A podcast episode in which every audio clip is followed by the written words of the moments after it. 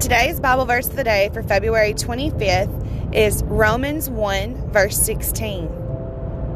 For I am not ashamed of the gospel of Christ, for it is the power of God unto salvation to everyone that believeth, to the Jew first, and also to the Greek.